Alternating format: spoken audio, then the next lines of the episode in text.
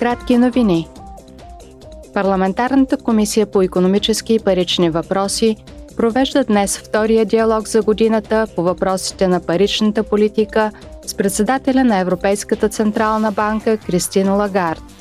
Въпреки, че водещата инфлация намаля предимно поради продължаващия спад на цените на енергията, основната инфлация остава висока и постоянна, най-вече заради поскъпването на храните и услугите. На последното си пленарно заседание парламентът подкрепи плана за предоставяне на повече боеприпаси за Украина. Законодателният акт в подкрепа на производството на боеприпаси също има за цел да помогне на държавите членки да попълнят арсеналите си. Целенасочените мерки включват финансиране в размер на 500 милиона евро.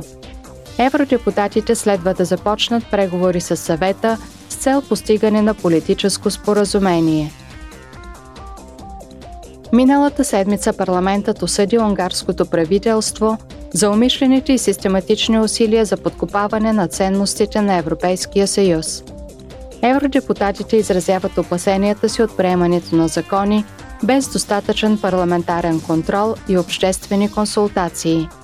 Те са обезпокоени от неправомерното позоваване на състояние на опасност, злоупотребата с защитата на лицата, сигнализиращи за нередности за да се подкопаят правата на лесбийките, гейовете, бисексуалните, трансполовите, интерсексуалните и куер лицата и свободата на изразяване, както и нарушаването на социалните и трудовите права на учителите. Унгария ще бъде начало на съвета на Европейския съюз през втората половина на 2024 година –